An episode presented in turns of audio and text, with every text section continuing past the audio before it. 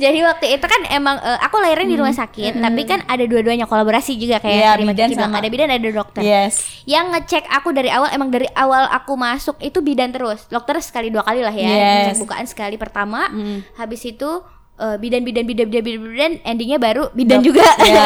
terus baru dokter. Iya. Terus si bidannya ini aku nggak tahu bidannya junior apa gimana ya. Cuma ngecek bukaan. Eh bukaan tiga mbak. Terus sakitnya naik naik naik naik naik. Mbak ini masih bukaan tiga. Nggak mungkin. Aku bilang Iya. ini sakit banget nih. Tapi bukan tiga mbak. Oh oke. Akhirnya dokter datang. Dokter bilang ini bukan bukaan tiga itu kepalanya sudah kelihatan.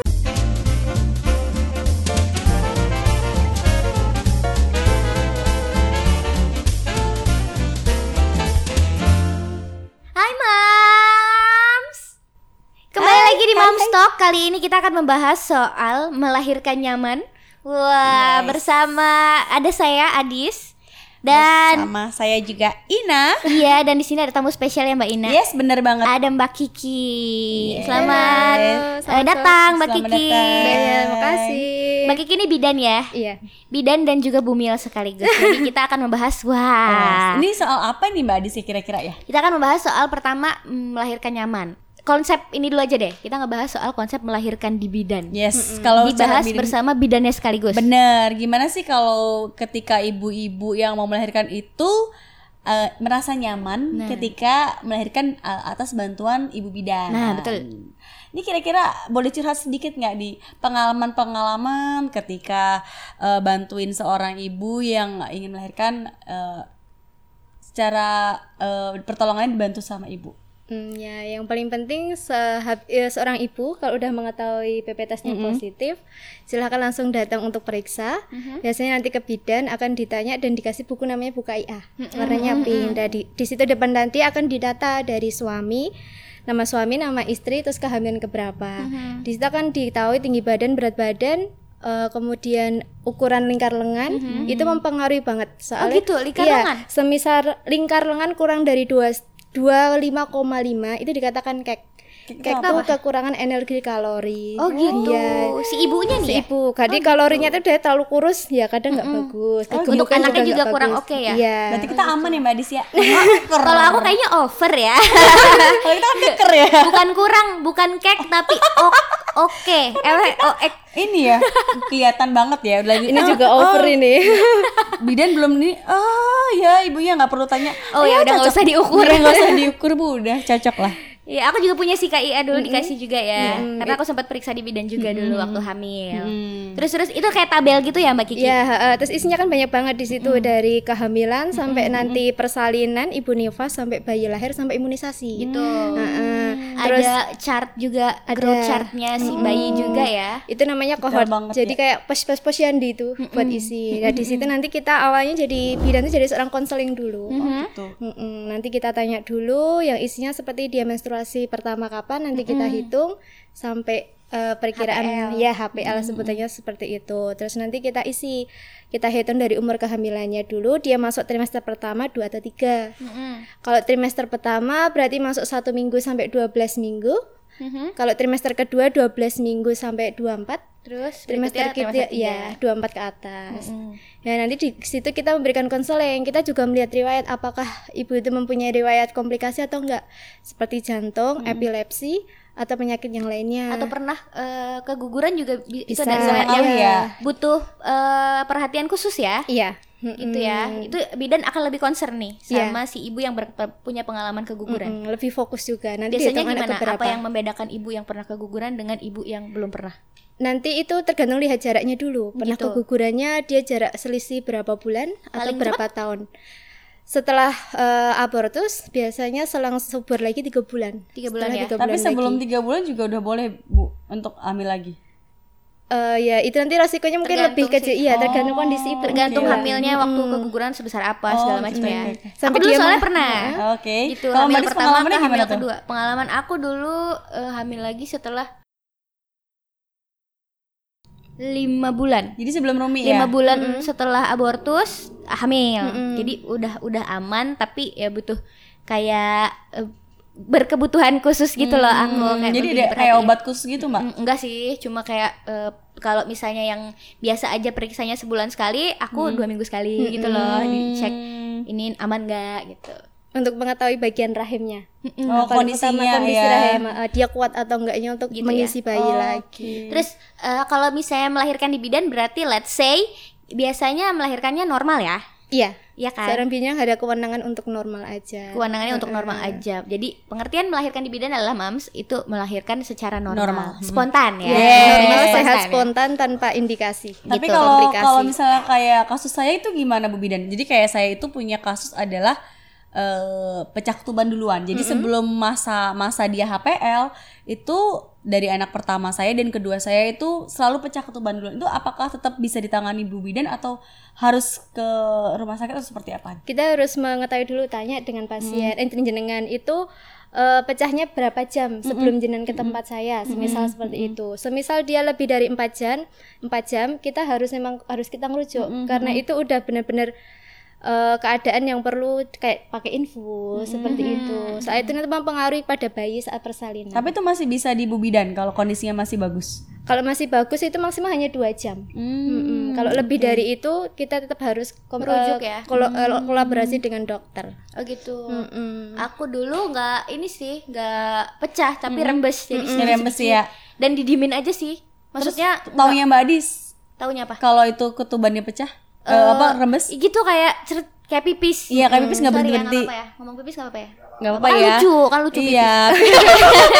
art, art water. art water.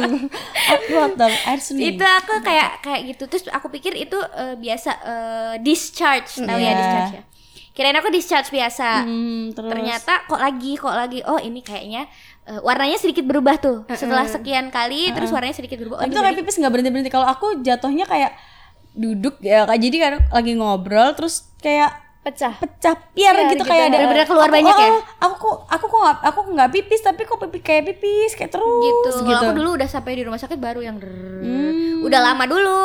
Jadi emang Hmm, cuma aku kayak langsung. bocor aja gitu ya. Jadi karena kasusnya anak pertamaku udah pecah, udah kerasa seperti itu, kok aku rasanya kayak anak yang dulu ya gitu. Jadi happy pipis nggak berhenti berhenti itu pembidan. Kan Tapi sebenarnya ya. boleh nggak sih Mbak Kiki kalau di kondisi seperti itu rembes atau pecah ya, itu boleh nggak kita eh, memancing pembukaan dengan duduk di atas birthing ball dan melakukan segala Aktivitas. buat menambah bukaan biar Oh, makin nggak iya. sakit juga. Mm-mm. Sebenarnya boleh. Sebenarnya boleh. Mm-mm. Eh, kita taunya seorang bidan hanya pemeriksaan semisal udah rembes atau enggaknya ada namanya kertas lakmus. Jadi semisal kertas kertas pink. lakmus, uh-uh. Nanti kalau saat Oh, kita iya. pemeriksaan kita tempelin waktu pemeriksaan Oh yang warnanya masuk berubah. bukaan tuh ya bu. Mm-mm. Ma- baru berubah jadi warna ungu berarti itu udah ketubannya Udah rembes atau ketuban. pecah. pecah. Ya itu tadi sebelum 4 jam semisal masih dua jam di bidan bisa kita lakukan Ka- tapi kalau ketuban udah pecah banyak kita nggak boleh untuk mengedukasi banyak jalan. Nanti akan banyak keluar dan kasihan bayinya kan iya, begitu. bener, nggak saat boleh, harus lahiran kan ya. kayak pelicin gitu ya Iya iya benar buat dia jalan Mm-mm, keluar ya. ketuban itu kan sebagai pelicinnya untuk persalinan. Mm-mm. Gitu. Nah, eh kalau dari sisi awam nih, misalnya nih seorang mams di, lagi hamil, nih misalnya nih mams lagi eh, baru-baru aja nih hamil, misalnya baru tris, trimester, trimester pertama ya. Nah ini pengen eh, seberapa nyaman sih Bu Bidan kalau kita seorang ibu tuh melahirkan di bidan gitu. Seberapa nyaman sih yang di- bisa diberikan? eh nyaman atau enggaknya itu kembali lagi ke pasien. Yang penting kita saat memberikan edukasi itu kita lebih mengenal dulu mengenal sama pasien. Mhm, betul betul. Nah, saat kita eh, seorang ibu jangan hanya datang sendiri. Kalau bagusnya ada suami silahkan Iya, suami betul. diajak. Iya, benar. Mm-mm. Itu nanti untuk mempersiapkan sampai proses persalinan. Ya kita harus satu harus komunikasi yang bagus dengan pasien. Iya, betul. Ka- eh, walaupun belum mengenal kita harus lebih mengenal lagi. Gitu ya. Nah, eh, terus kita harus menjelaskan nanti kondisi kehamilan itu seperti apa, tanda-tanda gejalanya seperti apa, tanda bayinya seperti apa. Kita harus menjelaskan. Betul sekali. Mm-mm, Dan menurut aku persalinan. sebenarnya eh, kenyamanan seorang ibu yang eh, hamil, ibu hamil yang akan segera melahirkan itu menurut aku sih sebenarnya pertama trustnya dulu harus kepegang gak sih? Yes. Kayak aku tadi ceritakan, aku pen- punya pengalaman waktu itu aku pengen banget memang lahiran di bidan aja, karena aku pengen lahiran spontan. Yes. Terus aku datanglah ke, ke bidan A gitu ya, aku datang ke bidan A konsultasi waktu itu kondisi kehamilan 16 week. Terus abis itu ngobrol-ngobrol-ngobrol, oh iya ini sudah berapa? Oh HPL-nya nanti tanggal sekian, bla bla bla bla segala macam. Abis itu dia bilang gini, pengen anak cewek apa anak cowok? Eh, apa aja aku bilang. Terus kalau pengen anak cewek makan sayur. Kalau pengen anak cowok makan daging. Aku kayak no. itu sudah eh, maksud aku si benih jadi gitu si loh. benih itu sudah dibawa gendernya dari awal gitu. Jadi Hmm. sekarang yang ada di dalam perutku itu adalah sudah fix gendernya Hmm. apa gitu. nggak bisa dirubah lagi dengan aku makan apa gitu. Jadi di situ aku jadi tidak percaya sama si bidan A ini dong Hmm. otomatis karena menurut aku oh berarti ini mbaknya nggak kompeten gitu Hmm. terus akhirnya aku sempat ganti ke bidan satu lagi cuma kayak masih belum eh belum percaya karena waktu itu tempatnya menurut aku tempatnya kurang kurang bisa bikin aku nyaman karena kan melahirkan itu kan harusnya katanya ya yang nyaman kalau menurut eh, banyak eh, buku-buku itu biasanya cahaya redup tidak banyak intimidasi gitu kan terus biar nyaman ya ibunya Mm, ya. mm, relaxing gitu. Jadi aku mencari ak- yang aku bisa dapetin trust dulu gitu. Kalau kamu Mbak per- eh, nyaman itu seperti apa? Kalau aku sih nyaman itu tadi kak, eh kita nyaman ketika kita percaya sama bantuan, Iya. bantuan yang diberikan. Jadi ketika yang membantu kita itu melahirkan, membuat kita nyaman, kayak aku pernah eh, pengalaman adalah mungkin eh, kalau aku kan tidak melalui bidan bu bidan kebetulan, aku kebetulan dokter dua-duanya. Eh, karena itu tadi aku kurang edukasi tentang bidan gitu loh. Aku jadi nggak nggak pernah dapat masukan kalau melahirkan bidan tuh ternyata nyaman loh ternyata. Nah, pembelajaran ini kan jadi oh ternyata enak loh di bidan gitu loh. Aku Nggak jadi seperti anak yang- kedua nanti sama Mbak Kiki aja lah ya. Mbak yang Kiki ini. di Solo aja jangan ke mana-mana. jadi kayak bayangan Kalau bayangan- dibawa suami. Iya. kayak bayangan-bayangan tuh Bu Bidan tuh serem yang galak gitu. Kayak Iya. pernah aku pengalaman nih Bu Bidan ini pengalaman ya. Jadi aku pernah cerita cerita sama teman-teman gitu ya udah melahirkan eh jangan di bidan loh. Kenapa? Galak gitu. Masa iya sih? gitu. Image bidan galak Iya. banget sih. Lihat dong Mbak Kiki Iya, galak dari makanya. mana? kayak gini lemah lembut ya kan Nih galak tuh. Iya. itu jadi sampai jadi oh jangan di bidan ya. Oh galak. Nggak jadi deh gitu. Jadi karena ceritanya orang jadi kita kayak yang oh serem ya gitu loh. Jadinya kita tuh kurang edukasi gitu Kurang, loh. kurang dicoba mungkin. Ah, enggak enggak udah udah udah. Dua aja katanya ya. Berarti gini Mbak Kiki, pertanyaanku adalah bagaimana cara kita memilih bidan? yes Sebelum kita milih bidan, eh, satu ya, yang pertama kita mencari informasi dulu. Semisal eh, punya teman kayak Mbak Review. Eh, eh, kita tanya sama tetangga atau sahabat kita. Semisal kita tinggal di daerah terdekat, bidan siapa? Kamu dulu persalinan di mana? Bidannya seperti apa? Terus kita harus mengetahui apakah bidan itu melayani 24 jam atau tidak. Oke, terus yang paling utama itu. Kedua, eh ketiga, apakah bidan itu sewaktu-waktu bisa dihubungi jika kita terjadi kayak komplikasi atau bahaya yang Iya. lain. Terus Kayak harus lahiran sekarang itu juga tadi, gitu ya. jangan yang galak Tapi kalau misalnya dia suka Pengaruh ya? digalakin nggak apa-apa sih. Kak, iya tuh tadi kan aku jadi takut tuh bidan karena itu tadi kan. Eh jangan di bidan lu galak gitu. Oh serem ya gitu. Jangan-jangan Mbak Kiki galak nih kalau udah lahiran. Kayaknya sih enggak ya. Kayaknya enggak ya. Mematahkan apa yang dikatakan teman-teman Iya. saya itu tidak benar. Terus kalau ibu enak. bidannya hamil gimana nih kalau misalnya lagi eh, membantu, membantu, persalinan gimana tuh?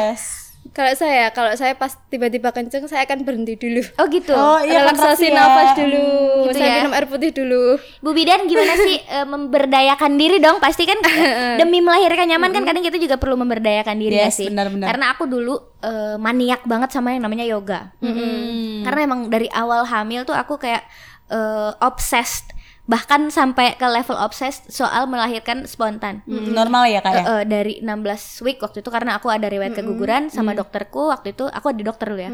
Dibolehin yoga mulai dari 16 week. Terus akhirnya udah yoga seminggu sekali sampai dua hari sebelum melahirkan aku masih yoga. Pengaruh pengaruh. banget lahiran. Waktu itu eh, usia sekitar enam bulan babyku itu udah ngancing di bawah. Uh udah di pinggul. udah di bawah eh, udah di bawah.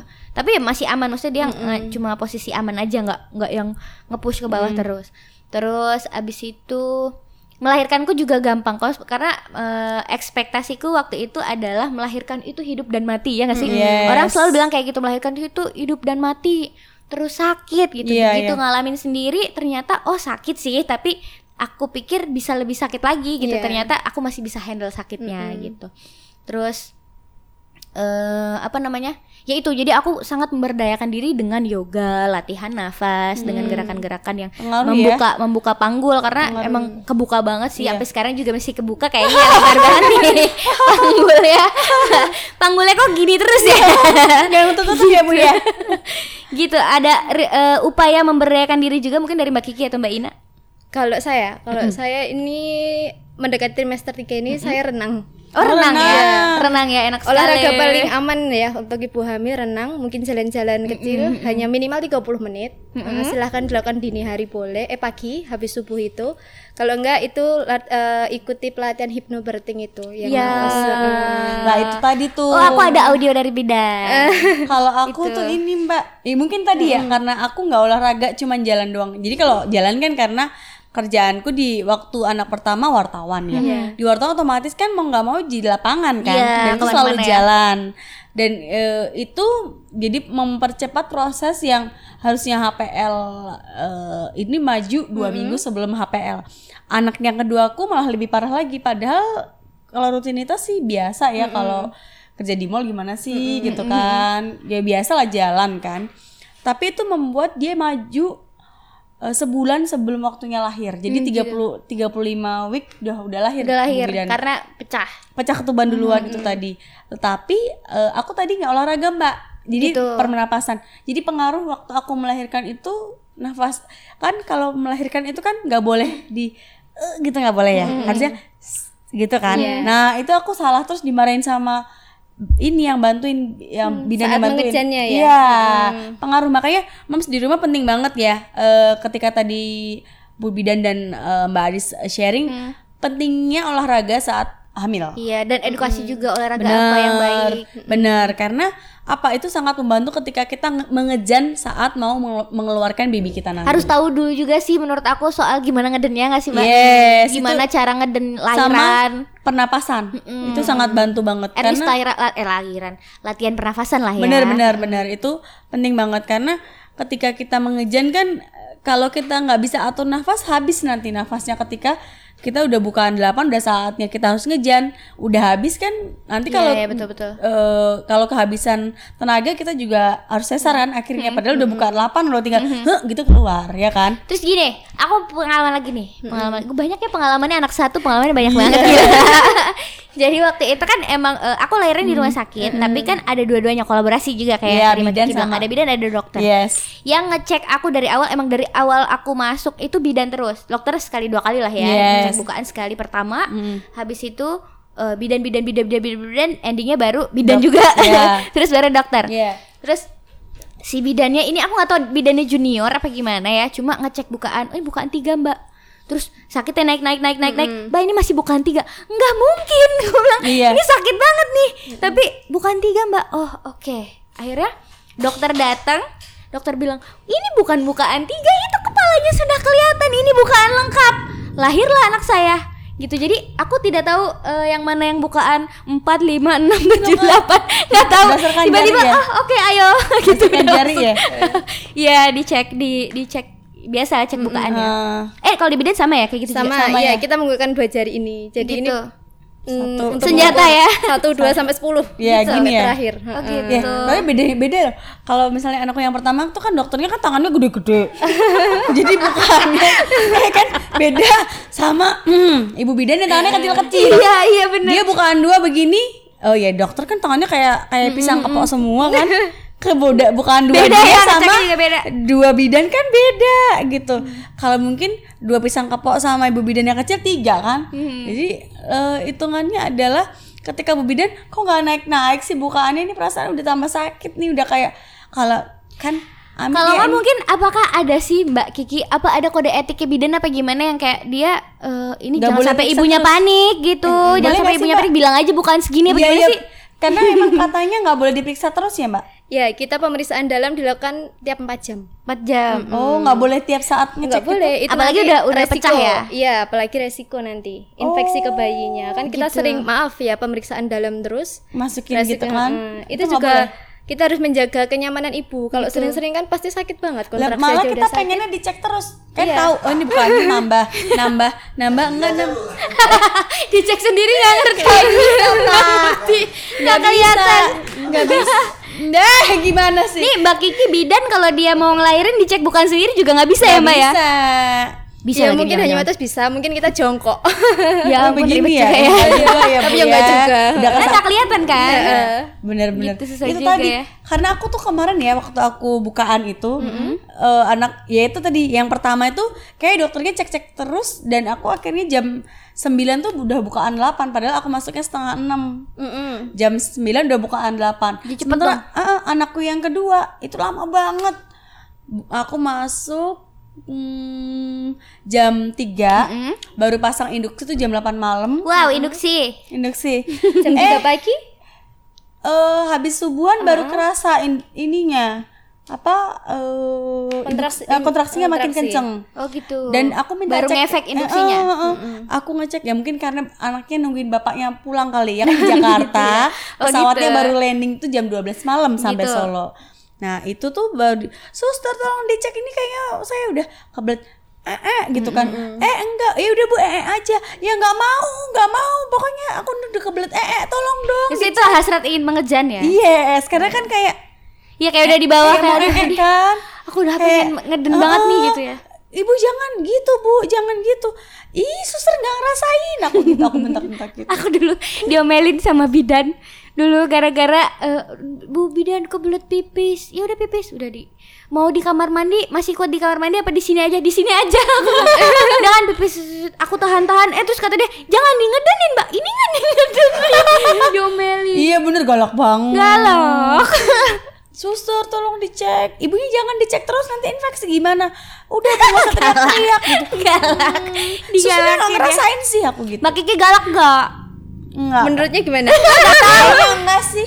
galak gak mbak Kiki Kalau galak nggak tahu saya. Tapi kayak bidanku yang anakku pertama nggak galak loh, rap ini banget loh dia sabar gitu. Tapi pada sayang sama aku sih waktu itu ya, karena aku masih bisa ngelawak sih di dalam ruang lahiran ya waktu itu. Jadi sebenarnya galak atau enggaknya bidan mungkin ga- kitanya juga treatment mereka kayak gimana Iya, kali ya. bener. Kalau kitanya ngebentak-bentak juga dia udah dibentak berapa orang hari itu bete juga kali ya. Iya kan? Iya, Jadi bener. kayaknya emang gimana kita nge-treat, gimana kita cara ngomongin sama bidan, bener nggak Pak Kiki? Sebagai bidan. Iya. Ada gitu ya. Iya kan kalau dibentak-bentak, dijambak-jambak kan males Iya. juga Enggak lah, bidannya. nggak berani lah jambak bidan ya. Kiki cerita dong pengalaman eh, membantu persalinan yang paling ekstrim. Pernah diapain? Ekstrim. Iya, pernah dicakar atau gimana? Pernah sih saya eh, ditendang di sini ya. Heeh, sampai Kondisi hamil? Bu, yang posisinya kemarin pas nggak hamil. Oh, belum. Untungnya ya. Untungnya pas nggak hamil, belum hamil. Ditendang? Belum nikah, heeh. Saking dianya udah nggak kuat, kuat terus nah terus mau eh didorong gitu kakinya ke saya. Aduh. Tapi saya tetap nahan bayinya. Yang paling penting kita nahan bayinya. Hmm, Terus yang eh, akhirnya langsung saya dorong untuk apa posisi gini lagi. Oh, jadi itu pas lagi. melahirkan bukan pas Udah kontraksi. mau keluar. Pas kontraksi banyak lagi. Sampai ada yang pegang gini, "Uh, Bu," sampai di sini lecet gini juga ada. Ya, oke, nggak apa-apa. Iya, Bu, silahkan Kan pas itu posisi nggak ada Iya, suaminya iya. dan keluarganya takut seorang ibunya nemenin. Ya udah, salah satunya adalah bidan yang di dalam. Gitu ya, digigit gitu kadang ada loh yang gigit-gigit. Oh, aku yang aku remuk sih suamiku biasanya. aku cakar dia, terus aku- dia bilang belum batang kuku ya gitu. Kalau suamiku galakan dia sih. Jadi aku mau ngeremes juga eh takut ah dimarahin. Pengalaman ada yang persalinan juga eh, istrinya kan benar-benar kesakitan ya. Mulai dari buka 6 sampai 10 tuh sakit banget. iya benar-benar. Mungkin ha- dari bukaan 1 sampai 5 kalau nggak ketebalan pecah bisa jalan-jalan. gitu. Nah, ternyata istrinya kukunya panjang. Emang kita harus bener-bener kayak edukasi sebelum persalinan silahkan Potong eh, ya itu penting Oh ya berarti pertanyaannya adalah apa aja apa saja yang harus dipersiapkan menjelang persalinan di bidan. Persalinan, Nah, yes. kuku terus. Gak boleh panjang. Oh iya, ya itu lanjut. itu tambahan ya. Yang paling penting adalah persiapannya satu, kita harus mencari tempat persalinan dulu. Oke. Iya. Yang nyaman. Kemudian kita harus mempersiapkan peralatan-peralatan yang akan dibawa untuk bayi Hospital bag ya. Ya, apa aja Hospital tuh? bag biasanya dari 20 mingguan tuh udah ready di kamar Kayak nih baju, biasanya. Heeh. terus bedong ganti gitu ya. buat baby buat ibu baju yang bisa ada akses Iya, menyusuinya terus ya. diapers ya Mm, kalau pakai kayak gitu. dan segala macamnya. Nah, Terus kemudian kita harus eh, menyediakan biaya. Itu paling penting. Oh, iya. Tiap Lah, tiap tiap orang kan beda-beda ya mbak ya benar. Tapi kan sekarang ada tit asuransi Iya. tit pemerintah. ada ya, yang pemerintah, ada yang ada yang dari kantor Ada yang cover. macam. Nah, ada yang punya ada yang enggak itu juga Oh, iya, iya, iya, harus iya. dipersiapkan Terus, terus. Kemudian harus kita mempunyai adalah kendaraan itu paling penting Iya gitu ya. Tapi sekarang ada online kan? Yes, ada. mungkin untuk daerah-daerah yang Pelosok. Iya betul. kita harus, Kendaraan harus, eh, dipersiapkan harus ya. dipersiapkan Eh percaya nggak sih Bu Bidan? Saya dulu udah pecah ketuban naik motor loh. Gila Keren loh. ya. Beneran. Gila Serius, aku naik motor ke klinik. Dekat. Klinik. berapa jaraknya Eh, dari rumah saya tuh Tugu Boto Mm-mm. ke daerah Colomadu. Oh, ya, klinik Usodo. Mm-mm. Itu sana daerah klin- klinik Usodo. Ah, 5 kilo. berapa menit itu Jauh lah Iya, itu. Iya. Jauh gila. Itu naik motor Ya yang ampun. pertama. Udah Karena itu belum ada zamannya taksi online. Mau nunggu kosti, sela hilang. Merek tit ya, tolong. eh tolong, maaf. Untung dia bayar royal royalty. Oke. Gitu ya. Yes. Jadi kendaraan salah satunya. Mau naik motor, mau naik apa asal senyamannya. Senyamannya bener. Nyetir sendiri juga boleh kayak anakku yang kedua. Tergantung kondisinya Iya ya. bener nyetir sendiri dari kantor ke rumah sakit ke IGD saya nyetir sendiri. Terus mau parkir karena parkirnya full, Pak Pak mau IGD Pak mau IGD gitu. Terus dikasih parkir akhirnya saya ke IGD sendiri jalan kaki. luar biasa ya Luar mandiri biasa. sekali Macam-macam Berarti cerita Mas melahirkan. keren-keren ya Mas ya. wanita hebat itu seperti itu Gitu mandiri. Eh, terus paling penting adalah kita harus ada pendamping Nah itu dia tahu bener. entah suami ibu Iya. ataupun sahabat juga nggak Sahabat apa-apa. boleh ya sahabat. Eh, yang penting pendampingnya saat persalinan itu dia harus benar-benar kuat Yang kuat dan dan bikin kita nyaman bisa sih, ah, bener-bener jangan kita ditemenin sama yang penakut. Ayo lo nanti gini loh. kan kita jadi itu ah, "Oh, tendang Mbak aja. Jessi."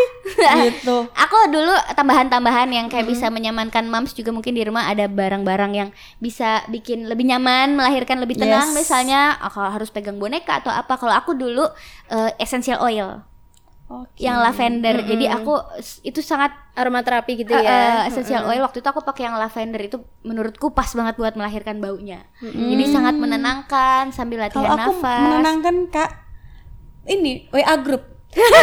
Jadi sambil kontraksi teman-teman ya. WA itu eh gimana nak? Tanya gitu gimana? Udah bukan berapa nak? Eh, terus ini gimana? Gitu. Jadi sampai yang istilahnya yang kita tuakan namanya babe itu udah udah ini biar istirahat mau melahirkan malah di ini lah nggak apa-apa be ini malah aku kalau kalau baca WA teman-teman ini aku lupa kontraksi gitu loh kalau aku nggak ditemenin aku malah inget terus malah sakit Iya gitu. benar, benar itu juga kadang-kadang bisa bikin nyaman pengaruh juga ya. pengaruh dan teman-teman Berasa ditemenin ya, meskipun cuma lewat grup. bener kan nyaman tadi yes gitu Gitu Mbak Ina, mungkin Mbak Ina mau nambahin lagi sedikit. Bu, bidang Kiki kalau buat nyamannya Eh Mbak apa? Ina, Mbak Kiki, sorry sorry. Aduh. yang paling nyaman kita adalah satu eh, nafas adalah itu yang Nafas. pertama oh kayak Eh, tadi ya kayak Mbak. Adis ya kedua untuk mempersiapkan adalah kita harus fokus Fokus. fokus dalam eh, persalinan kita. Semisal kita nggak usah memikirkan yang semisal kita lahiran di sini, kita mikir nanti oh anakku seperti ini seperti ini nggak usah. Heeh, selagi Kayak di sini Ya karena ada- itu sih pertanyaan pertamaku setelah anakku lahir adalah eh eh, gimana kondisinya? Lengkap nggak? gitu ya kadang. nggak gini ya eh, misalnya nih dalam perjalanan ah anakku lahir di kota apa iya kan ada ya kayak gitu ya Ada yang lahir di jalan. ada lahir di Ja- anakku lahir di kota apa gitu Kemudian kita harus semisal eh, se- eh, ada kontraksi, kita adalah butuh pijatan yang ketiga. I, eh, in- endorfin. Iya. apa itu Pijatan itu semisal eh, kita kontraksi benar-benar sakit ke bagian belakang ya mbak ya. Iya. Nah itu semisal kita ada suami, ada suami atau ibu, kita memberikan edukasi kepada mereka untuk memijat biar untuk relaksasi. Iya betul. Heeh. Dan pijatannya tuh eh, pijatan posisinya di atas pantat ya. Jadi di, Di tulang sini ya. ekor. Oh, betul betul Tulang betul betul. dipijit mbak dulu mbak Dipijat, enak tapi amat tapi suamiku ketiduran. ah, tapi nggak mijet Jadi di dalam ruang, bersalin disuruh hadap kiri kan? Iya, Iya, hadap kiri. Karena pijat pijat pijat situ. Lama-lama hilang terus aku lihat ya tidur. Karena dia dari dari dini hari capek juga belum ya mungkin nggak apa-apa ya. Soalnya kan kalau ketika kita berjuang kan suami juga didampingi Dia juga berjuang. iya Iya. gitu. Terus ada lagi Mbak Ina, eh Mbak Kiki. berjuang untuk digerak sama kita. Ya nggak sih mbak? Jadi korban juga Iya, mbak ya. Adis ini nggak? Waktu melahirkan tuh ini nggak Ngerauk-ngerauk nggak? Enggak, enggak. Ya itu tadi aku takut suamiku lebih galak. Oh, gitu. diginiin ngomel dia. Jadi aku Oh, oh, ya udah. baru gini? hands free aja. Oh gitu. Oke. Yang terakhir adalah harus berpikiran positif. Nah, itu penting ya. Betul. Nggak usah dengerin semisal omongan orang nanti seperti ini ini jangan. Udah lah Iya. kita yang lakuin. Ya betul betul. Beda-beda ya karena Yes. setiap ibu eh, pengalamannya juga beda-beda. Pengalamannya beda karena kan itu tadi kayak aku induk eh, harus ke- eh, pecah ketuban duluan kayak Mbak Adis normal-normal aja nih Iya. moga-moga Bu, eh, Bu, Bu Kiki Mbak Kiki juga lancar ya Mbak ya Amin. Eh, terus gini Mbak Kiki, satu lagi pertanyaan dari aku. Eh kalau eh, periksa kita periksa bener-bener cuma ke bidan aja, kita Yes. bisa tahu gender si anak nggak? Itu bisa dekat dengan USG ya? Oh, USG di bidan juga ada? Bisa ya? Nggak bisa. Nggak bisa. Bidan eh, kode etiknya tidak boleh untuk melakukan USG. Oh gitu. Iya. Itu dimasuk di kode Tetap etik harus ya. masuk ke dokter. Gitu. Jadi ke- eh, satu-satunya cara untuk mengetahui gender adalah dengan USG. USG. Iya.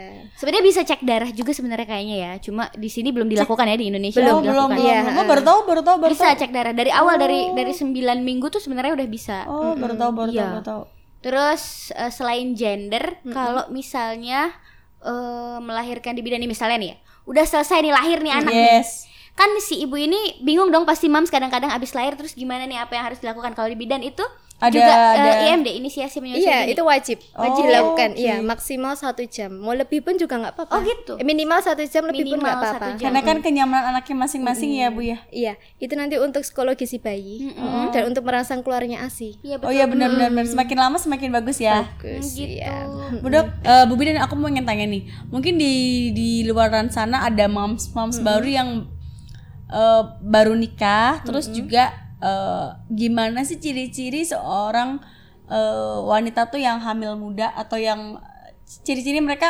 dinyatakan positif hamil?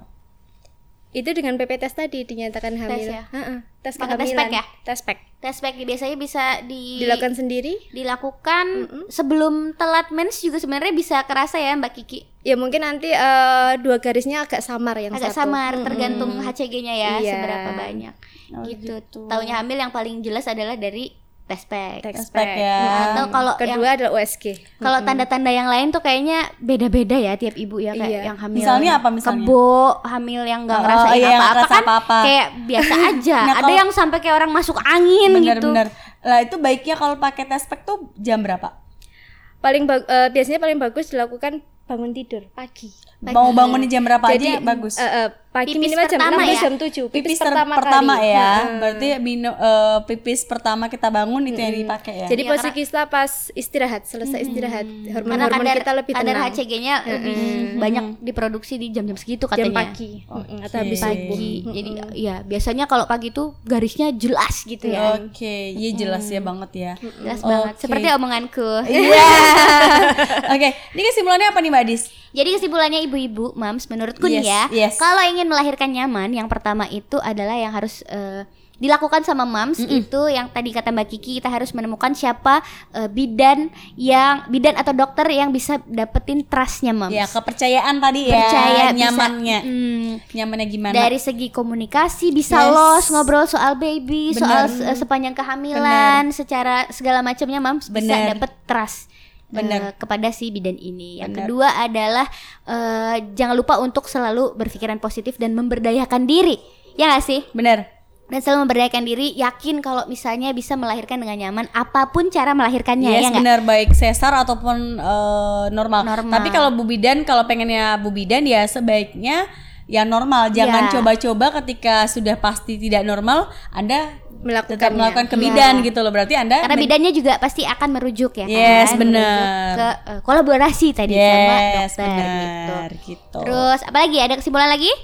eh kalau Bu Bidan itu harus tadi mencari bidan yang menurut Anda eh, cocok dengan Anda. Jadi kayak tadi seperti saya bilang, ketika teman bilang, "Eh, bidan itu galak loh." Nah, itu belum tentu, belum tentu.